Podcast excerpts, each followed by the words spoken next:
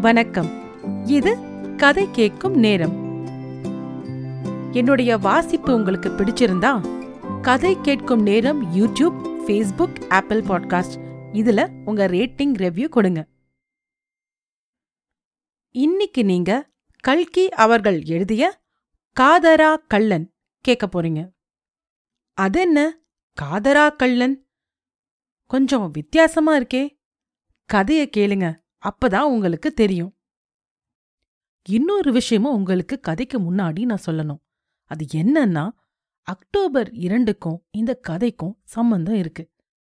அது எப்படிப்பட்ட சம்பந்தம்னு இந்த கதை முடிவில் உங்களுக்கு தெரியும்.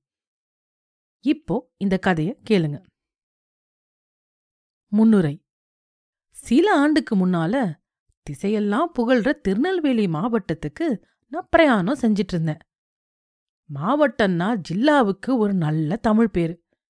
தமிழ் வளர்த்த திருநெல்வேலி இல்லையா? அதனால்தான் மாவட்டம்னு சொல்ல சொன்னேன். சாலைகள்லாம் ரொம்ப மனோகரமா இருந்தது.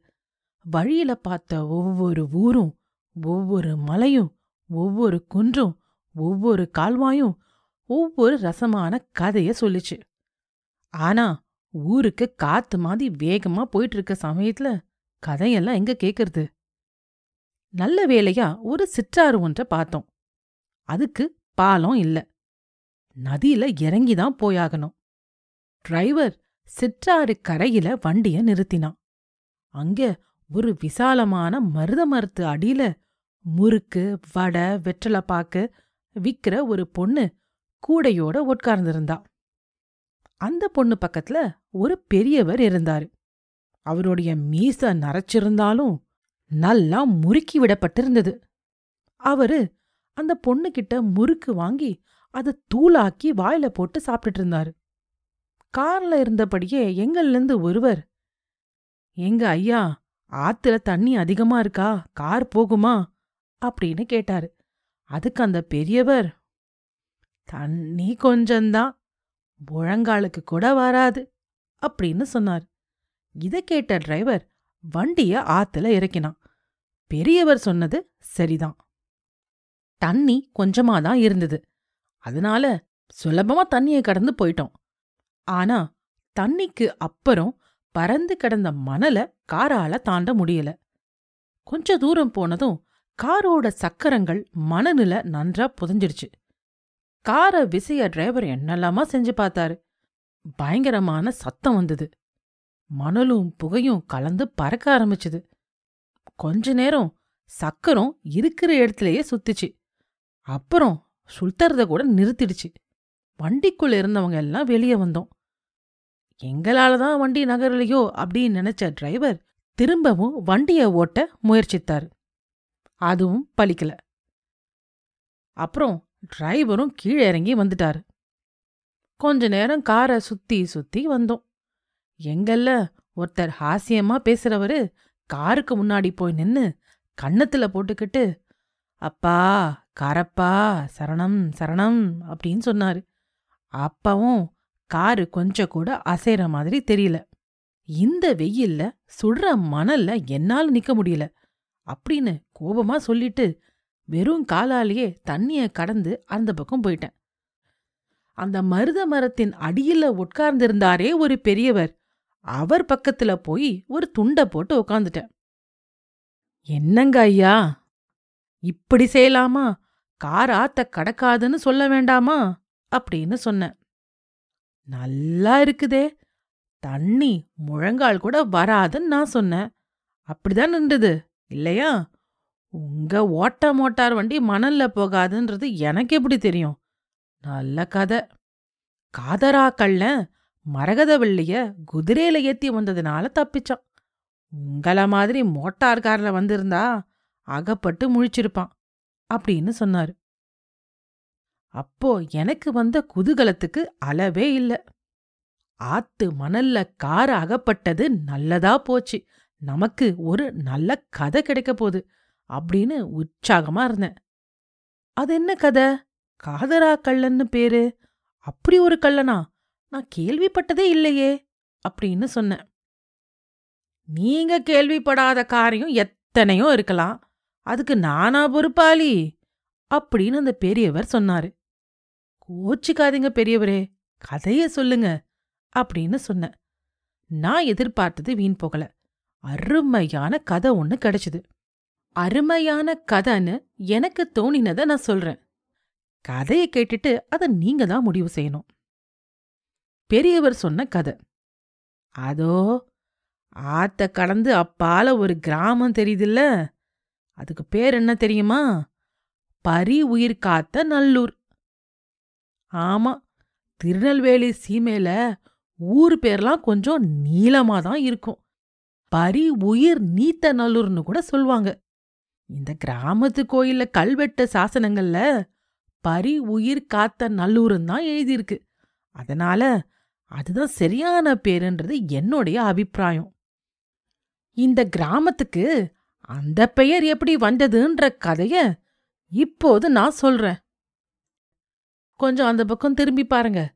அதோ ஒரு பொத்த தெரியுதுல? உங்க நாட்டுல அதை என்ன சொல்வீங்கன்னு எனக்கு தெரியாது. இந்த நாட்டுல சிறிய மொட்டை குன்றுகளை பொத்தான்னு சொல்வோம். அந்த பொத்தைக்கு அப்பால ஒரு புளியந்தோப்பு இருக்குது. நீங்க பாத்தீங்களா என்னமோ எனக்கு தெரியாது. கார்ல பறந்து வர உங்களால எப்படி பார்க்க முடியும்? நான் சொல்றதை தான் நம்பணும். அங்க ஒரு புளிய மர தோப்பு இருக்கு. எனக்கு நாற்பது வயசு இருக்கிறப்போ அங்க புளியஞ்செடி நட்டாங்க. இப்போதெல்லாம் பெரிய மரங்களா இருக்கு. இப்பெல்லாம் எங்க மரம் நடுறாங்க? அந்தந்த வருஷத்துக்கு பயன் தர விவசாயத்தை செய்றாங்க. இப்போதுள்ள புளிய மரம்லாம் போயிடுச்சுன்னா நமக்கு அப்புறம் வர சன்னதிகள் புளிக்கு என்ன செய்வாங்க?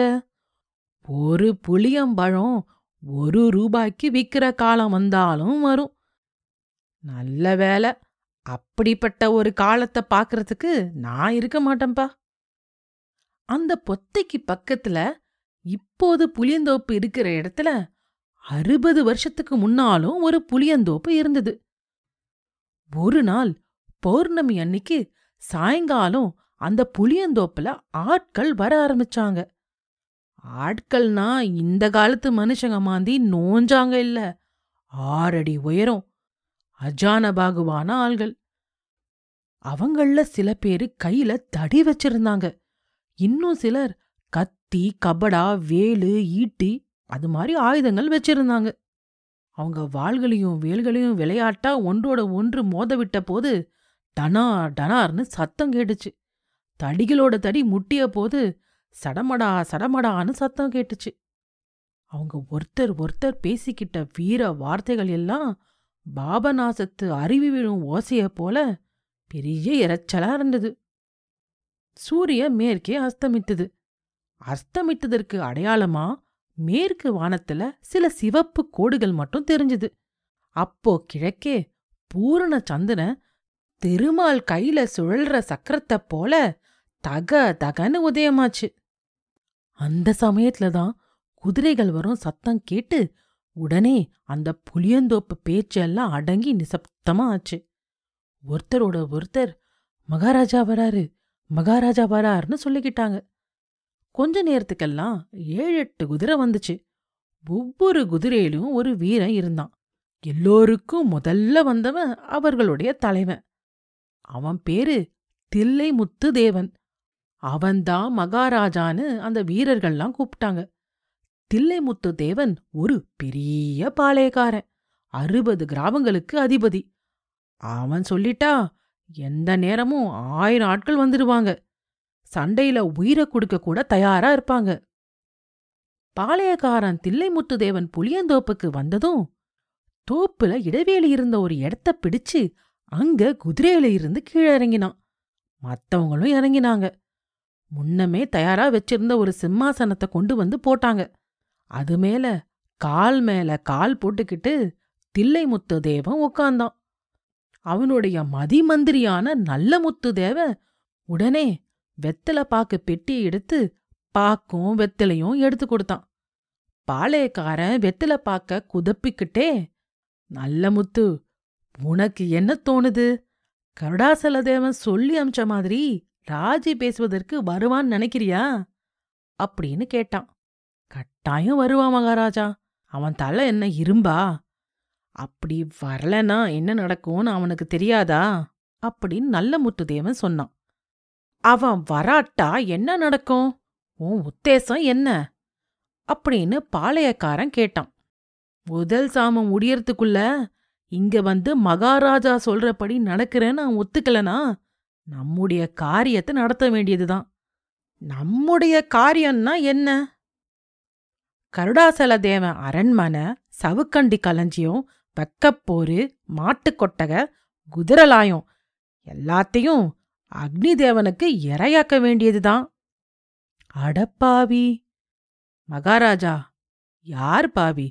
இருபது வயதான மருமக பெண்ணை யாருக்கும் கட்டி கொடுக்காம அரண்மனையில பூட்டி வச்சிருக்கானே. அவன் பாவியா நான் பாவியா? பெத்து வளர்த்த பிள்ளைய கொஞ்சம் கூட ஈவரக்கம் இல்லாம வீட்டை விட்டு விரட்டி அடிச்ச அந்த மனுஷன் பாவியா நான் பாவியா? அதெல்லாம் சரிதான்ப்பா. கருடாசலத்து மேல இறக்கப்பட்டு நான் ஒன்னும் இத சொல்ல வரல. அரண்மனைய நீ தீ வச்சு கொளுத்துனா அந்த பொண்ணு மரகதவள்ளிக்கு ஒருவேளை ஏதாவது ஆபத்து வரலாம் இல்லையா? வந்தா வந்ததுதான். அதுக்காக நம்ம என்னத்த செய்ய அந்த கிழவனுக்கு தான் அத பத்தி கவலை இருக்கணும். இருந்தாலும் என்னுடைய யுத்தி பழிச்சதுன்னா ஒரு ஆபத்தும் இல்ல. ஒரு சொட்டு ரத்தம் சிந்தாம காரியம் நல்லபடியா முடியும். நீங்க சொல்றபடி செஞ்சா அப்படி ஒன்னும் பெரிய லாபம் நமக்கு இல்ல. ரத்த சிந்துறதுக்கு பயப்படும்படியான காலம் இப்போது நமக்கு என்ன வந்துச்சு? மகாராஜாவான நீங்க போயும் போயும் ஒரு கள்ள பையகிட்ட நம்பிக்கை வச்சு ஒரு காரியத்தை கொடுக்கறதுன்றது எனக்கு பிடிக்கல. நல்ல முத்து அவன் சாதாரண கள்ளம் கிடையாது. உலகமெல்லாம் சொல்றாங்களே கள்ளனா இருந்தாலும் சத்தியத்துக்கு கட்டுப்பட்டவனா. சொன்ன சொல்ல தவற மாட்டானா. இதெல்லாம் பொம்பளைங்க கட்டிவிட்ட கதை. காதரா கள்ளன்ற பட்டமும் அவனுக்கு அவங்க தான் கொடுத்தாங்களாம். அதை எஜமானும் நீங்க நம்புறீங்களா? இப்படி இவங்க ரெண்டு பேரும் பேசிட்டு இருந்தப்போ புளியந்தோப்ப நெருங்கி ஒரு ஒற்றை குதிரை வரும் காலடி சத்தம் கேட்டுச்சு. தோப்புல இருந்த அத்தனை பேரும் கசமுச கசமுசன்னு பேச ஆரம்பிச்சாங்க. அந்த ஆள் வந்துட்டான் போல இருக்கு அப்படின்னு பாளையக்காரன் சொன்னான். நல்ல மூட்டு தேவன் எழுந்து நின்னு கழுத்த வளைச்சி பார்த்துட்டு ஆமா அவன்தான் போல இருக்கு. நீங்களாச்சு உங்க காதரா கள்ளனாச்சு. எப்படியோ போங்க நான் விலகிக்கிறேன். அப்படின்னு சொல்லிட்டு அந்த பக்கமா போயிட்டான். இந்த காதாரா கலனை பத்தி இப்ப கொஞ்சம் சொல்லிடுறேன். இந்த திருநெல்வேலி சீமையில பெண் பிள்ளைகள்லாம் காதுல பெரிய தொலைகளை போட்டுக்கிட்டு ஒன்னு ரெண்டு மூணுன்னு தங்கத்தோடுகளையும் முருகுகளையும் தொங்க விட்டுட்டு இருப்பாங்க. இப்போது கூட வயதான பெண்கள் காதுல அப்படி தொங்குறத நீங்க பார்க்கலாம். அறுபது வருஷத்துக்கு முன்னாடி இது ரொம்பவும் அதிகமா இருந்தது. ஒவ்வொரு பெண் பிள்ளையும் இரண்டு காதிலையும் கால்வீசி தங்கத்து குறையாம போட்டிருப்பாங்க. அந்த நாள்ல இங்கேயெல்லாம் கல்லர் பயம் அதிகமா இருந்துச்சு. அதோ தெரியுதே அது மாதிரி பொத்த சாலை இருந்தா கட்டாயம் அங்க கல்லர்கள் இருப்பாங்க. கால்நடையாவோ ஒரு வண்டி இரண்டு வண்டியில ஏதாவது பெண் பிள்ளைக போனா வயித்துல நெருப்ப கட்டிட்டு தான் போனோம் காதுல தொங்குற தங்கத்துக்காக காதையே அறுத்துட்டு போயிடுவாங்க. இதனால அந்த நாள்ல காதறந்த பெண்களை திருநெல்வேலி சீமையெங்கும் நீங்க பார்த்திருக்கலாம். இப்படி ஒரு நிலைமையில தான் ஒரு அதிசயமான பக்கா திருடன் வந்தான். அவன் மத்த திருடங்க மாதிரி கூட்டம் சேர்த்துக்கிட்டு வரமாட்டான். தனி ஆளா குதிரையில ஏறிட்டு தான் வருவான். முகத்துல கீழ்ப்பாதிய வாய் வரையில கருப்பு துணிய போட்டு கட்டி மறைச்சிருப்பான். கையில கத்தி துப்பாக்கி எல்லாம் வச்சிருப்பான். சால ஓரத்துல குதிரை சத்தம் கேட்டாலே பிரயாணிகள் எல்லாம் நின்றுடுவாங்க அவன் ஒருவனா வந்து குதிரையிலிருந்து இறங்கி எல்லாரையும் மடி அவிழ்த்து காட்ட சொல்வான் மூட்டைகளை பிரிச்சு பாப்பான். அவன் இஷ்டமான பொருள்களை எல்லாம் சேர்த்து கட்டி குதிரையில ஏறி போயிடுவான். பெரும்பாலும் அவன் ஏழைகளை ஒன்னும் செய்ய மாட்டான். பணக்காரங்க கிட்ட இருந்து தான் பணத்தை பறிப்பான். பணக்கார பெண்க கிட்ட நகை நட்டுக்களை பறிச்சுப்பான். ஆனா மத்த திருடங்களுக்கும் இவனுக்கும் ஒரு வித்தியாசம் இருந்தது. பொண்ணுங்க கழுத்திலையும் கையிலையும் இருக்கிற நகைகளை எடுத்துப்பானே தவிர காத அறுக்க மாட்டான். இதன் காரணமாதான் அவனுக்கு காதரா கள்ளன் அப்படின்ற பட்டப்பெயர் வந்தது. முக்கியமா சொல்லணும்னா பெண்கள் தான் இந்த பட்டப்பெயரை அவனுக்கு எல்லா இடத்துலயும் பரப்பி விட்டாங்க அவனிடம் நகைகளை பறிகொடுத்த பெண்கள் கூட அவனை பத்தி பெருமையா பேச ஆரம்பிச்சாங்க. நகை போனா போகட்டும் காது தப்பிச்சுதே அப்படின்னு அவங்களுக்கு ஒரே சந்தோஷம். பெண் புத்தி பேதை புத்தின்னு தெரியாமையா பெரியவங்க சொல்லிருக்காங்க. அது மட்டுமா? இந்த முட்டாள் ஜனங்க இன்னும் என்னென்னமோ அந்த கலனை பத்தி பேச ஆரம்பிச்சாங்க. அவன் பணக்காரங்க கிட்டேருந்து பணத்தை கொள்ளையடிச்சு ஏழைங்களுக்கு உதவி செய்றான்னு பேசத் தொடங்கினாங்க. என்ன விசித்திரம் பாருங்க. செய்யறது திருட்டு தொழிலு. அதுல தான தர்மம் செஞ்சு தர்ம பிரபுன்ற பட்டம் வேற. அவன் பிறந்த வேலை அப்படி. வேற என்னத்த சொல்றது? அவனை பிடிச்சு கொடுக்கறதுக்கு யார் யாரோ முயற்சி செஞ்சாங்க. ஒன்னும் பலிக்கல ஏன்? பாளையக்காரன் தில்லைமுத்து தேவன் கூட காதரா கல்லனை பிடிக்க முயற்சி செஞ்சான். முடியல.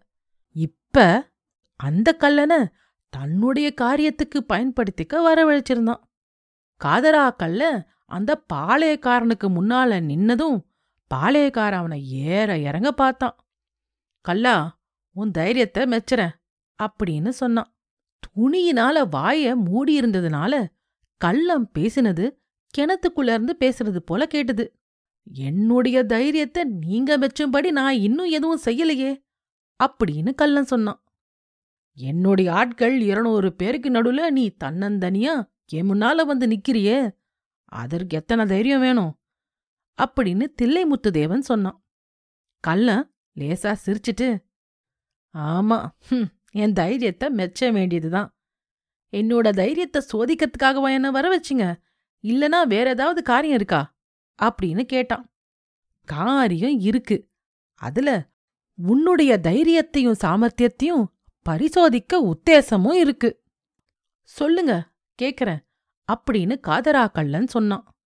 இங்கிருந்து அரைக்காத தூரத்துல கருடாசல தேவரின் அரண்மனை இருக்கு. உனக்கு தெரியுமா? கள்ளன் சிரிச்சுக்கிட்டே மேல சொல்லுங்க அப்படின்னு சொன்னான். என்ன சொன்னாலும் ஒரு அசட்டு சிரிப்பு சிரிக்கிறியே அதுக்கு அர்த்தம் என்ன? அப்படின்னு பாளையக்காரன் கேட்டான். அது ஏன் சுபாவம்? மேல சொல்லுங்க கருடாசல தேவரின் அரண்மனை எனக்கு தெரிஞ்சா என்ன? தெரியாம போனா என்ன? அங்க உங்களுக்கு என்ன காரியம் ஆகணும்? அத முதல்ல சொல்லுங்க. சரி சொல்றேன் கேளு. கருடாசல தேவர் இரண்டாம் சாமத்துக்கு இங்க என்ன பாக்குறதுக்கு வருவாரு? அநேகமா இதுக்குள்ள அரண்மனை விட்டு புறப்பட்டிருப்பாரு. முன்ன போல அவர் தனியா வரமாட்டார். அவருடைய முக்கியமான ஆட்களை துணை கழிச்சிட்டு தான் வருவாரு. அந்த சமயம் அரண்மனையில காவல் காக்கறதுக்கு நிறைய பேர் இருக்க மாட்டாங்க. நல்லா தெரியுது. அந்த சமயம் நான் என்ன செய்யணும்? அப்படின்னு காதரா கள்ளன் கேட்டான். இங்க இருந்து சால வழியா போகாம வேறு குறுக்க வழியா கருடாசல தேவருடைய அரண்மனைக்கு நீ போனோம் உன்னுடைய புகழ் தான் எங்கேயும் பரவி இருக்கே. உன்னை பார்த்த உடனே அரண்மனையில இருக்க காவ பையன்லாம் நடுங்கி போவாங்க. அப்புறம் உன்னுடைய சாமர்த்தியத்தால அரண்மனைக்குள்ள எப்படியாவது போயிடு. அங்க கருடாசல தேவர் மருமகள் மரகதவள்ளி இருப்பா. அவள கருடாசல தேவர் அஞ்சு வருஷமா சிறையில வச்சிருக்க மாதிரி வச்சிருக்காரு. அவளை விடுதலை செஞ்சு வந்து என்கிட்ட கொண்டு வந்து ஒப்படைக்கணும். கல்லா என்ன சொல்ற? உன்னால் இது முடியுமா? கள்ள கொஞ்ச நேரம் மௌனமா இருந்தான். பிறகு எதுக்காக மரகதவள்ளிய கொண்டு வர சொல்றீங்க? அந்த பெண் விஷயத்துல உங்க நோக்கம் என்ன? அப்படின்னு கேட்டான். நோக்கம் என்னவா இருக்கும்? நீயே ஊகிச்சுக்கோயேன் மூணு வருஷத்துக்கு முன்னாடி கருடாசல தேவர வழியை என்ன கட்டி கொடுக்கும்படி கேட்டேன். அவர் கண்டிப்பா முடியவே முடியாதுன்னு சொல்லிட்டாரு. அதுக்கு காரணம் எதுவும் சொல்லல. ஆனா நான் மனசுல ஒன்னு நினைச்சிட்டுனா அத லேசில் விடுவேனா? எப்படியும் பலாத்காரமா அரண்மனையில புகுந்து அவளை கொண்டு வரணும்னு முடிவு பண்ணேன். அதுக்கு இன்னிக்கு நாள் குறிச்சிருந்தேன். தில்லைமுத்து தேவன் இத சொல்லி முடிச்சதும் பின்ன எதுக்காக என்ன கூப்பிட்டு வச்சிருக்கீங்க இத்தனை நாட்கள் நீங்களே வச்சிருக்கீங்களே போய் காரியத்தை முடிச்சிட வேண்டியதுதானே? காதராக்கள்லாம் இப்படி கேட்டான். செய்ய முடியாத காரியம்னு யார் சொன்னது? நான் அரண்மனைய படையெடுக்க போற விஷயம் தெரிஞ்சு கருடாசல தேவர் ஆள் மேல ஆள் விட்டார். கடைசியா இன்னிக்கு புளியந்தோப்புக்கு ராஜி பேச வருவதா சொல்லியிருக்கார். நானும் சம்மதிச்சேன். அவர் என்ன ராஜி பேச போறாருன்னு எனக்கு தெரியாது. ஆனா மூன்று வருஷமா என்னை காக்க வச்சதுக்கு அவரை பழி வாங்க வேணாமா? அவரும் நானும் இங்க ராஜி பேசிட்டு இருக்க போது நீ அந்த பெண்ணை கைப்பத்தி இங்க கொண்டு வரணும். அவருக்கு நான் நல்ல புத்தி புகட்டணும். ஏதும் ரத்தம் சேதம் இல்லாம தடுத்தபடியா இருக்கணும். அப்படியே ரத்த சேதம் ஏற்பட்டாலும் அது இந்த கள்ளனோட ரத்தமா இருக்கும்னு நீங்க முடிவு பண்ணிட்டீங்க இல்லையா? அப்படின்னு காதரா கேட்டான். அப்படியானா உனக்கு இஷ்டம் இல்லையா? பயப்படாத மனசுல பட்டதை சொல்லு. தில்லை முத்துதேவன் சொன்னான். நீங்க சொல்றத செஞ்சா எனக்கு என்ன லாபம்? இன்னிக்கு ராத்திரி மரகதவள்ளிய இங்க கொண்டு வந்து என்கிட்ட ஒப்படைச்சிட்டீனா? அப்புறம் என்னுடைய ஆட்கள் உன்னை தேட மாட்டாங்க. நானும் உன்னுடைய வழிக்கு வரவே மாட்டேன். நீங்க சொல்ற காரியத்தை நான் செய்யலனா? இன்னிக்கு நீ இங்க இருந்து பத்திரமா போயிடலாம். ஆனா நாளை முதல் நீ என்னோட விரோதி.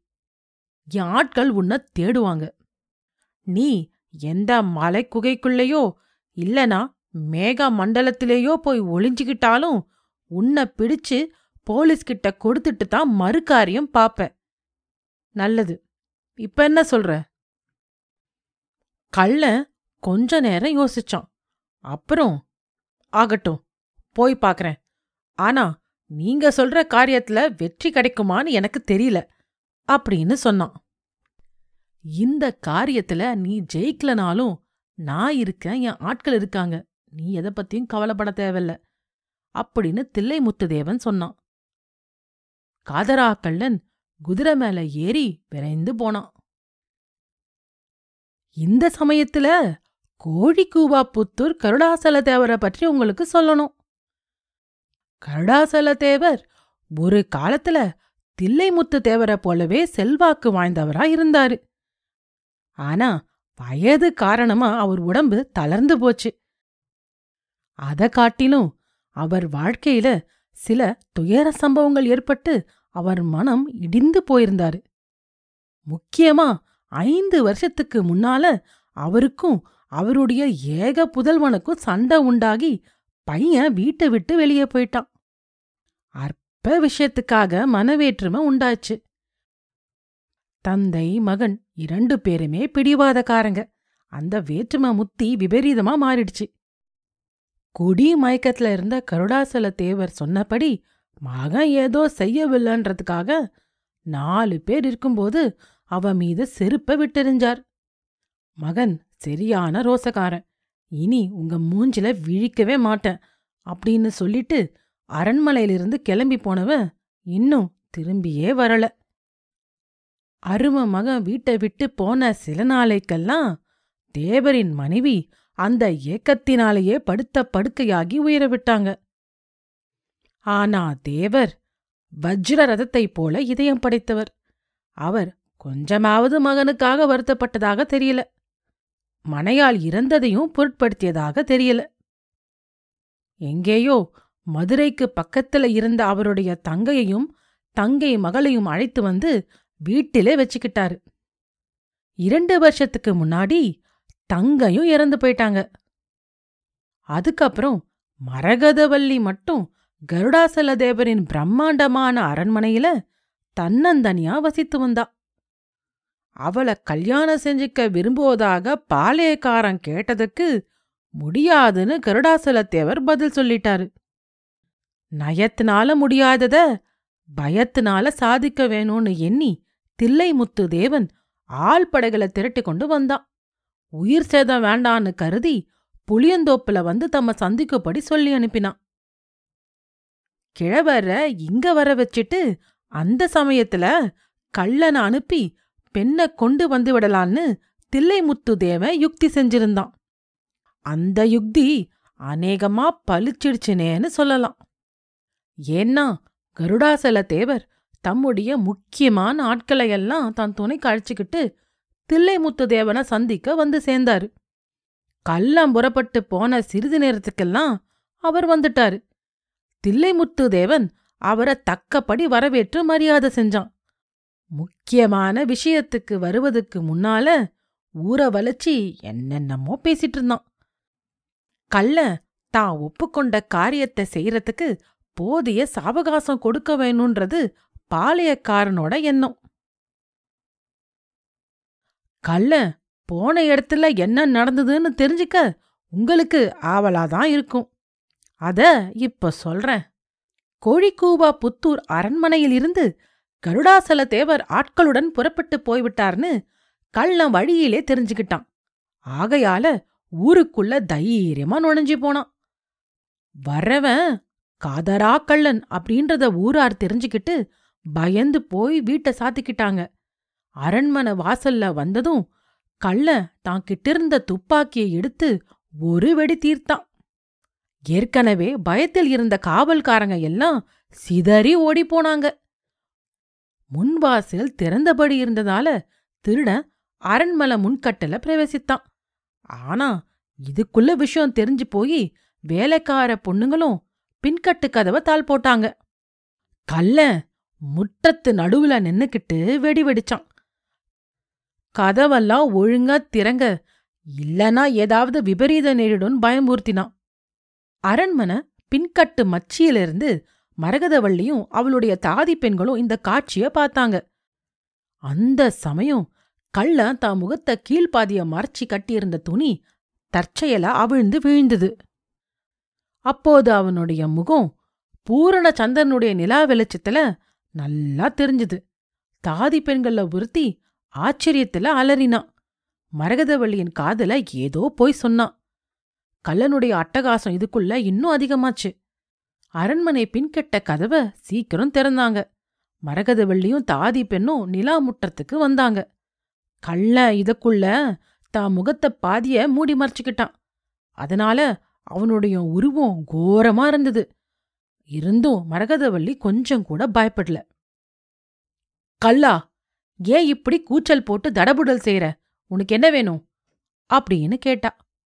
நிலா வெளிச்சத்துல மரகதவள்ளியின் முகத்தை பார்த்த கல்ல ஒரு நிமிஷம் தயங்கி நின்னான். அவனுடைய இரும்பு மனமும் கொஞ்சம் இலகி போச்சு. மறுபடியும் மரகதவள்ளி அவன்கிட்ட பேச ஆரம்பிச்சா.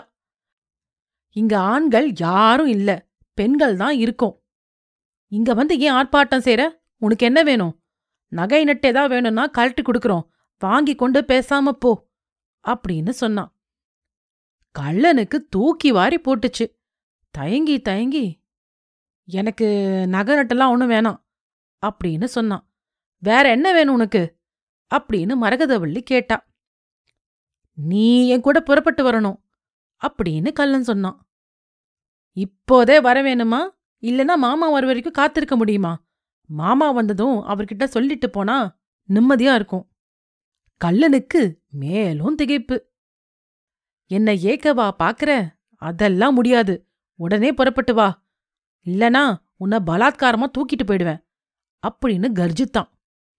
உனக்கு அவ்ளோ கஷ்டம் வேணாம். நானே தோ வரேன். அப்படின்னு சொல்லிட்டு மரகதவள்ளி அவனுக்கு முன்னால நடந்தா. கள்ளன் அடங்காத வியப்போட அவளை அழைச்சுக்கிட்டு அரண்மனை வாசலுக்கு போய் முதல்ல அவளை குதிரை மேல ஏத்தினான். பிறகு தானும் தாவி ஏறிக்கிட்டான். குதிரைய மெதுவா ஓட்ட ஆரம்பிச்சான். மரகதவல்லி அவ்ளோ சீக்கிரத்துல தன்னோட வர சம்மதிச்சதுல கள்ளனுக்கு சொல்ல முடியாத ஆச்சரியம். ஆகையினால கோழிக்கூவா புத்துர குதிரை தாண்டி போனதும் பெண்ணே என்னோட வருவதற்கு உனக்கு பயமா இல்லையா? அப்படின்னு கேட்டான். எனக்கு என்ன பயம்? நீ காதரா கள்ளன்னு எனக்கு தெரியும். பெண்களுக்குத்தான் நீ எந்தவித தீங்கும் செய்ய மாட்டேன்னு எல்லாருமே சொல்றாங்களே. அதனால எனக்கு என்ன பயம்? அப்படின்னு மரகதவள்ளி தைரியமா சொன்னான். உலகம் சொல்றத நம்பியா நீ கலனோட புறப்பட்ட? உலகம் வேற மாதிரி சொல்லியிருந்தாலும் நான் கிளம்பிதான் வந்திருப்பேன். ஐந்து வருஷமா கூண்டிலே கிளி அடப்பட்டிருந்தது போல அடப்பட்டிருந்தேன். அப்படி அடப்பட்டு கிடப்பதை காட்டிலும் கள்ளனோட வெளியே புறப்படுவது கூட நல்லதுதான் தோணுச்சு. பெண்ணே உங்க மாமா உன்னை அவ்வளோ கஷ்டப்படுத்தினாரா? ஐயோ பாவம் அவர் என்ன கஷ்டப்படுத்தவே இல்ல. என் பேர்ல உயிரா இருந்தாரு. ஆனாலும் எனக்கு வீட்டிலேயே அடப்பட்டு கிடந்தது ரொம்ப கஷ்டமா இருந்தது. அந்த கடும் சிறையில இருந்து என்னை விடுதலை செஞ்சியே உனக்கு நான் எந்த விதத்துல கைமாறு செய்ய போறேனோ தெரியல. அசட்டு பெண்ணே அதிகமா சந்தோஷப்படாத. ஏன்? நான் அதிகமா சந்தோஷப்படுறது உனக்கு பொறுக்கலையா? உன்னை நான் எதுக்காக அழைச்சிட்டு போறேன்னு தெரிஞ்சுக்கிட்டு அப்புறமா சந்தோஷப்படு. பாளையக்காரர் தில்லைமுத்து தேவர்னு கேள்விப்பட்டிருக்கிறியா? ஆமா அந்த மனுஷர் என்ன கல்யாணம் கட்டிக்கொள்ள ரொம்ப ஆசைப்படுறதா கேள்விப்பட்டேன். அவர்கிட்ட உன்னை ஒப்படைக்கத்தான் அழைச்சிட்டு போறேன். அடப்பாவி! ஏன் என்ன திட்டுற? தில்லைமுத்து தேவர் ரொம்ப பெரிய மனுஷன். அவர்கிட்ட இருக்கிற பணத்துக்கு கணக்கே கிடையாது. அவரோட எல்லைக்குள்ள அவர்தான் ராஜா. நீ அவரை கல்யாணம் செஞ்சுக்கிட்டனா ராணி மாதிரி இருக்கலாம். சீ நான் எதுக்கு ராணி ஆகணும் ஐயையோ இப்படியா செய்ய போற? இது தெரிஞ்சிருந்தா உன் கூட வந்திருக்கவே மாட்டேன். அதனாலதான் அவசரப்பட்டு சந்தோஷப்படாதேன்னு சொன்னேன். இப்போது புரியுதா? கூண்டிலிருந்து கிளியை விடுதலை செஞ்சு காட்டு பூனைக்கிட்டையா ஒப்படைக்க போற? இந்த மாதிரி பாவம் யாராவது செய்வாங்களா? பாவமாவது புண்ணியமாவது. பெரிய பாவத்தை நான் தடுத்தேன். நான் வந்து உன்னை இப்படி அழைச்சிட்டு போகலனா தில்லைமுத்து தேவர் இருநூறு ஆட்களோட வந்திருப்பாரு. உன் மாமா உயிருக்கும் ஆபத்து வந்திருக்கும். ஊரே பற்றி எரிந்திருக்கும். எத்தனையோ பேர் செத்து போயிருப்பாங்க. இவ்வளவு பாவங்களையும் தடுக்கறதுக்கு தான் நான் வந்தேன். ஐயையோ என்னாலயா இவ்வளவு சங்கடம்? மாமா சாயங்காலம் ஐம்பது ஆட்களோட புறப்பட்டு போனாரே. எங்கே போனாரோ தெரியலையே. எனக்கு தெரியும் சொல்றேன். அதோ கொஞ்ச தூரத்துல ஒரு பொத்த தெரியுதுல? ஆமா அதோ தெரியுது. அதுக்கு பக்கத்துல ஒரு புளியந்தோப்பு இருக்கு. அதுல தில்லைமுத்து தேவரும் அவருடைய இருநூறு ஆட்களும் திரண்டிருக்காங்க. உன்னுடைய மாமாவும் அங்கேதான் இருக்காரு. ஐயோ அப்போ அந்த இரண்டு கட்சிக்கும் சண்டை வந்திருக்குமோ? சண்டை வந்திருக்காது. சண்டை வராம தடுக்கறதுக்கு தான் நான் உன்னை கொண்டு வருவதா சொல்லியிருந்தேன். தில்லைமுத்து தேவர் இப்போது உன் மாமா கிட்ட சமாதானம் தான் பேசிட்டு இருப்பாரு என்ன நீ அங்க போய் கொண்டு விட்ட அப்புறம் என்ன ஆகும்? நீ பாளையக்காரரை கல்யாணம் செஞ்சுக்க சம்மதம் சொல்லு. சண்டை ஒன்னும் வராது. உன் மாமாவும் ஒத்துக்குவாரு. கிரே போனாலும் நான் அதுக்கு சம்மதிக்க மாட்டேன். நான் சம்மதிச்சாலும் என் மாமா சம்மதிக்க மாட்டார். சம்மதிக்கிறவரா இருந்தா இத்தனை நாள் காத்திருப்பாரா? பெண்ணே உன் மாமாவின் உத்தேசம்தான் என்ன? உன்னை இப்படியே கன்னிப்பண்ணா வச்சிருக்கிறது தான் அவர் உத்தேசமா? இல்ல இல்ல. அவருக்கு ஒரு பைத்தியக்கார ஆசை இருக்கு. அது என்ன பைத்தியக்கார ஆசை? மாமாவு மகன் ஆறு வருஷத்துக்கு முன்னால கோபிச்சுக்கிட்டு ஓடி போயிட்டான். அவன் என்னைக்காவது ஒரு நாளைக்கு திரும்ப வருவான். அவனுக்கு என்ன கட்டி கொடுக்கலான்னு அவருக்கு ஆசை. கல்லா இது பைத்தியக்கார ஆசைதானே? கல்லன் இதுக்கு பதில் சொல்லாம மௌனமா இருந்தான். குதிரை ரெண்டு பேரையும் தாங்கிட்டு சாலையில மெல்ல மெல்ல போயிட்டு இருந்தது கல்லனும் அத விரட்டல. அவனோட மனம் யோசனையில இருந்தது. புளியந்தோப்பும் நெருங்கி வந்துச்சு. சிறிது நேரத்துக்கெல்லாம் மரகதவள்ளி கல்லா என்ன யோசனை செய்ற?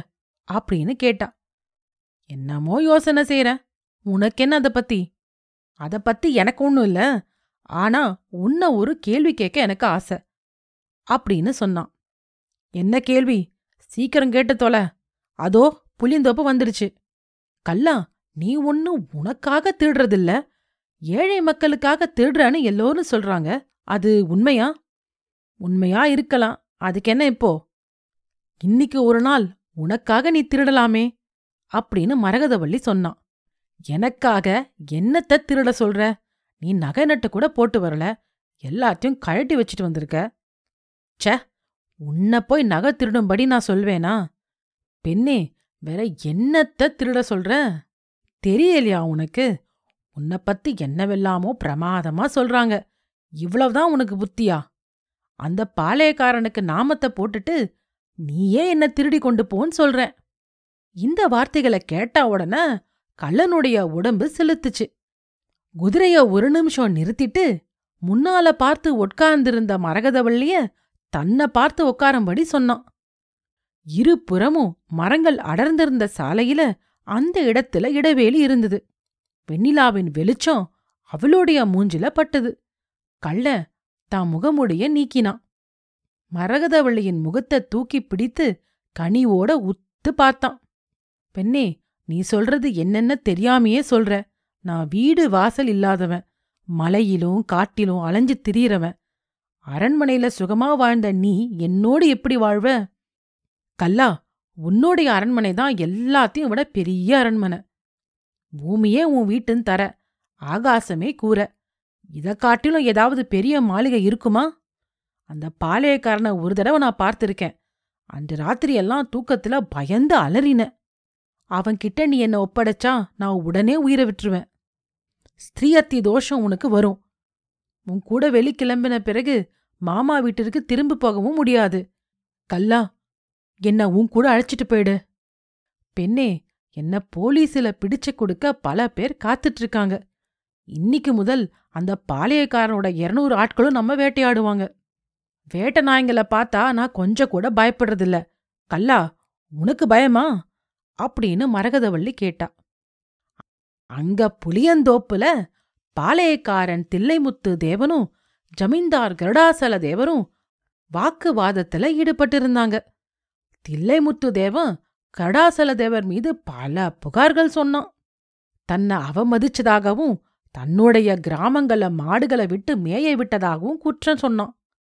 அதுக்கெல்லாம் கருடாசல தேவர் சமாதானம் சொன்னாரு. இப்படியே கொஞ்ச நேரம் போன பிறகு பாளையக்காரன் கடைசியா முக்கியமான விஷயத்துக்கு வந்தான். உங்களுடைய மருமக மரகதவள்ளிய எனக்கு கல்யாணம் செஞ்சு கொடுங்க. மற்ற குற்றங்களை எல்லாம் நான் மறந்துடுறேன் அப்படின்னு சொன்னான். என்னுடைய ஜமீன்ல பாதி கேட்டாலும் கேள் கொடுத்துடுறேன். என் மருமகளை மட்டும் கேட்காத அப்படின்னு கருடாசல தேவர் சொன்னாரு என்ன பிடிவாதம்? யாருக்காவது கட்டி குடிக்க போறீங்க? என்ன காட்டிலும் நல்ல மாப்பிள்ள உங்களுக்கு எங்க கிடப்பான்? அப்படின்னு தில்லமுத்தி தேவன் பச்சையா கேட்டான். எனக்கு வயசாயிடுச்சு. உற்றார் உறவினர் யாரும் கிடையாது. அவளும் இல்லனா வீடு பாழடைஞ்சு போயிடும் அப்படின்னு ஜமீன்தார் சொன்னார். அதெல்லாம் வெறும் ஜால்ஜாப்பு நான் ஒப்புக்க மாட்டேன் அப்படின்னு பாளையக்காரன் பதில் சொன்னான்.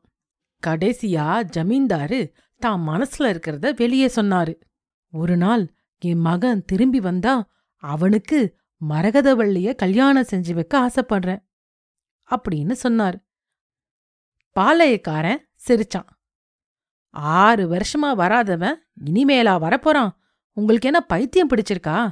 இதுக்காக ஒரு பெண்ணோட வாழ்க்கையை இப்படி பாழாக்குறீங்க? நான் இதுக்கு சம்மதிக்க மாட்டேன். அப்படின்னு சொன்னான். இப்படி ஜமீன்தாரோட வாக்குவாதம் செஞ்சிட்டு இருக்கும் போதே பாளையக்காரருடைய காது எதையோ உன்னிப்பா கேட்டுட்டு இருந்துச்சு. சாலையில எங்கேயாவது குதிரை சத்தம் கேக்குதான்னு உன்னிப்பா கேட்டுட்டு இருந்தான். ஏறக்குறைய சந்திரன் உச்சிவானத்துக்கு வந்த பிறகு சற்று தூரத்துல குதிரை காலடி சத்தம் கேட்டுது. உடனே பாளையக்காரன் எழுந்தான். நீ ஏதோ உன் மருமகள பத்திரமா அரண்மனையில பாதுகாத்து வச்சிருக்கிறதா நினைச்சிட்டு இருக்க நீ இல்லாத சமயம் என்ன நடக்குதோ என்னமோ. வயது வந்த பெண்ணை எத்தனை நாளைக்கு உம்முடைய அதிகாரத்துல வச்சிருப்ப? அப்படின்னு பாளையக்காரன் சொன்னான். இதக் கேட்டதும் ஜமீன்தாருக்கு ரத்தம் கொதிச்சு கண்கள்லாம் சிவந்தன. நீயும் ஒரு மனுஷனா? உன்னோட போய் பேச வந்தேனே அப்படின்னு சொல்லிட்டு எழுந்தாரு. கொஞ்சம் பொறுங்க. குதிரையில யார் வராங்கன்னு பாத்துட்டு வரேன் அப்படின்னு சொல்லிட்டு தில்லைமுத்து தேவன் சாலைய போய் பார்த்தான். இதே சமயம் அவனுடைய ஆட்கள் ஜமீன்தார சூழ்ந்துகிட்டு அவர் போவத தடுக்கும்படியா நின்றாங்க. இப்படிப்பட்ட இக்கட்டுல வலிய வந்து மாட்டிக்கிட்டேனே இதிலிருந்து எப்படி தப்பிக்கிறதுனே தெரியலையே அப்படின்னு கருடாசல தேவர் யோசனை செஞ்சிட்டு இருந்தாரு தில்லைமுத்து தேவன் சாலைக்கு போய் நின்னான்.